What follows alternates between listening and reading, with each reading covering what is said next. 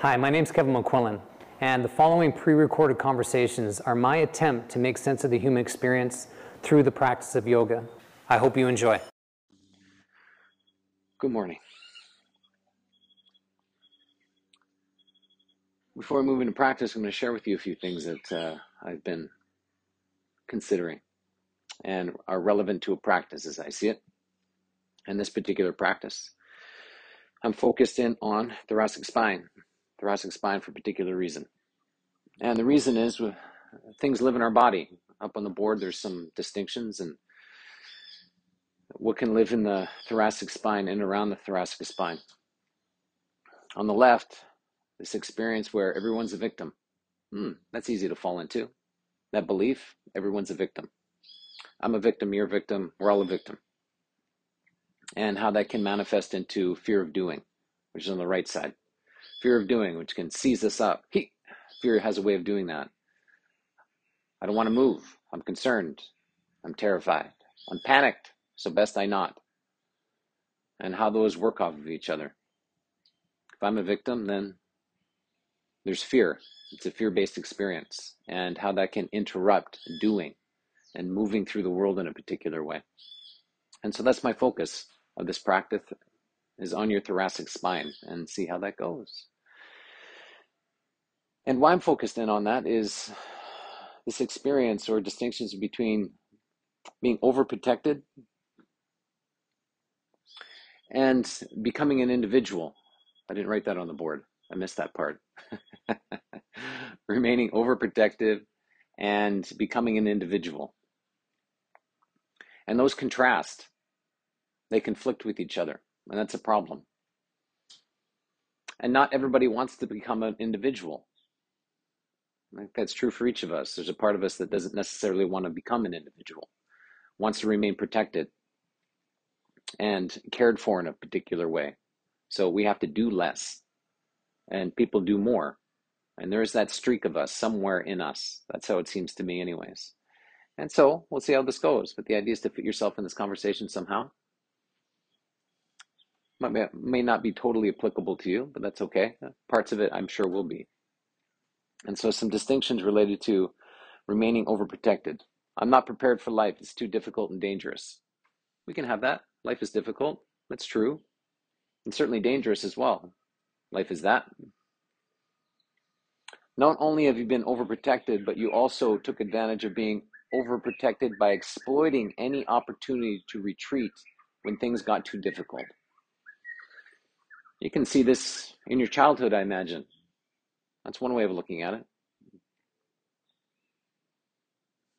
Where you're overprotected, most likely from a parent or those who raised you, and you exploited it at times, you as a child.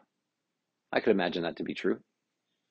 And if you did it then, there is still that tendency to do it now in some way, some fashion. And that'll be nestled into your relationships. It's too difficult. Will you do it? We can do that easily. Definitely do that easily. At work, family, intimate relationships, we can exploit those kinds of relationships when we deem something too difficult and want somebody else to do it. It's at times when your unconscious bubble shattered. That can happen. The illusions and the fairy tales and these kinds of things that we can live on get shattered. You retreated and cocooned yourself back in the bosom of your mother. Oh, it sounds so nice, that safe place, the bosom of your mother. And you could replace that with whatever. Some safe place. That's the idea. What's your safe place and where do you retreat? You did as a child, you're still doing it now. That's the consideration. Somewhere, somehow. Maybe that's under your sheets under your what do you call those things? it's been so long since I've used one. Those down cover. What are they called? Comforter. Comforter thank you. or wherever it may be, hiding behind somebody. That's what we can do. We have done it and have a tendency of doing it now. Stay, stay dependent for too long and you're doomed. You remain weak and insufficiently equipped. So much so you'll fall apart under pressure. That happens. That happens. More than you may want to acknowledge. And it shows up in decision making, how difficult at times it is to make a decision. And some people don't know how to make a decision for themselves. They rely on other people to make decisions for them. That happens all the time. That's in large part how we grew up, being told what to do. I imagine that's true. that's kind of the upbringing that we have. Not all the time.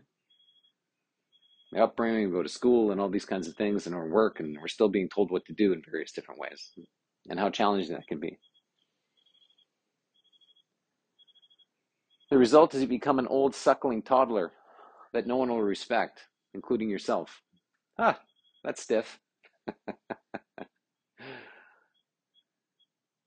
and I do believe that to be true, that we are that in our own unique way, still. An old suckling toddler, which is absurd, but we can behave that way, like an old kid, an old child, still tethered to something or someone and how difficult it is to sever those ties. Very difficult.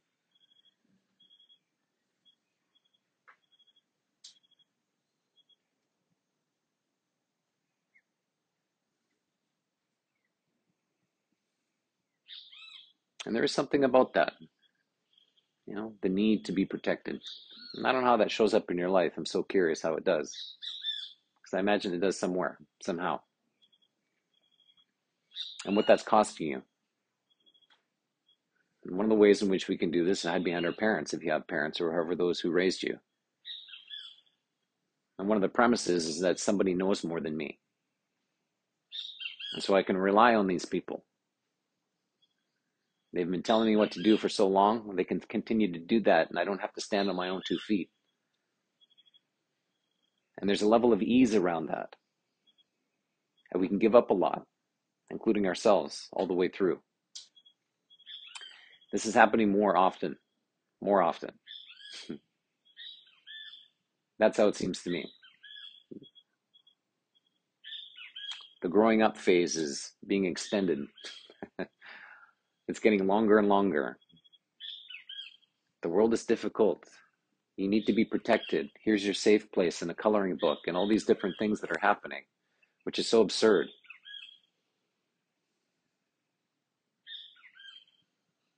And it has a cost, and the cost is significant.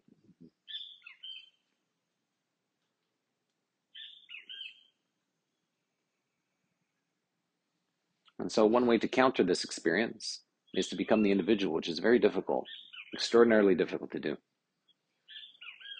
The premise of practice is to arm yourself in a way that you're prepared as much as you can be to take on the challenges of being, being you, an individual, a human being, and that of the world because it is an endless amount of challenges that the world is offering us on a daily basis. To do so, resist the urge to accept the suppression associated with hiding behind your parents or whoever that is. There is an element of suppression that happens. We suppress ourselves to hide behind something or someone. We can hide behind someone or some belief or some ideology that we have. We can hide behind that, cocoon ourselves right into that, and have the easy out. Well, it's not my decision, it was somebody else's. I'm not to blame. It's this belief or ideology. That's flawed, not me. Grow yourself into an adult by separating yourself from that which you know. Ha, welcome to the pain. that is a painful process to separate yourself from what you think you know, which is your upbringing for sure. And plenty of people choose not to do that. And there is no pathway to maturation if you remain the old toddler. There's no pathway.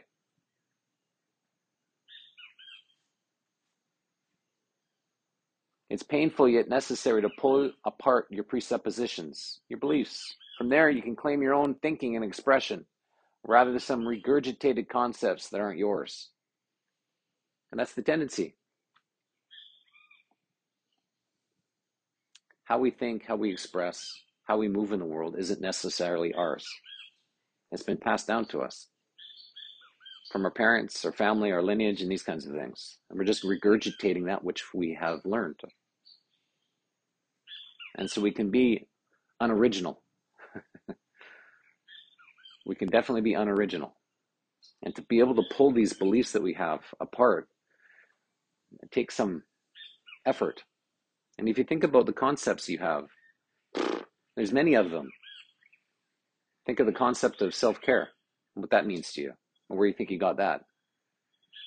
Your relationship to responsibility, where do you think that came from? Your concept of love, hate, all these words that we live under, where do you think they came from? They're not yours.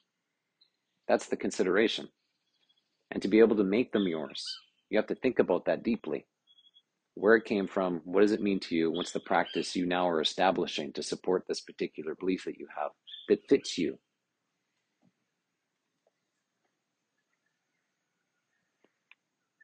The adventure is to learn that no one knows what's best for you more than you. Ah, which is horrifying. It's a lonely place to stand. A very lonely place to stand.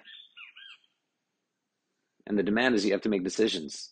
You do, based on you and your life and where you where you see yourself going.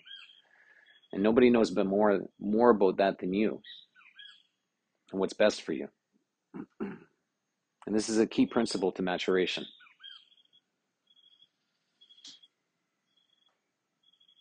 I've been going through this process, and that's what I've been thinking about because uh, my father passed away last month. And so I've had a lot of thought on this. and I've had a lot of thought on it for many years. and part of it, it was me preparing for this, you know, the day that my father passed, preparing myself for that.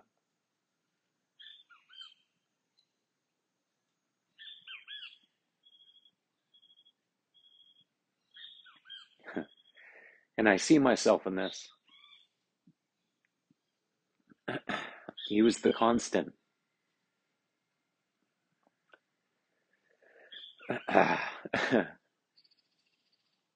and someone I went to for advice in so many different ways. and I see that more than ever now, with him not there.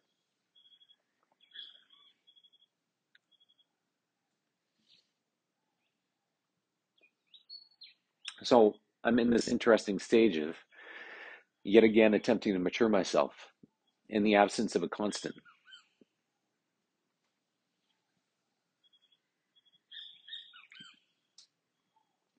And it's painful. it's a painful process.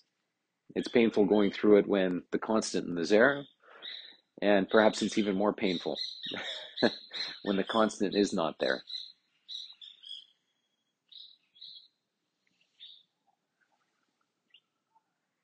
So we do have this tendency of hiding. And there is no doubt about that. We're masterful hiders right in plain sight. You know, so part of this is realizing where you hide and how you do it and the consequences associated with such a an act and how difficult it is to expose yourself and to expose your vulnerabilities in particular and let others see you that way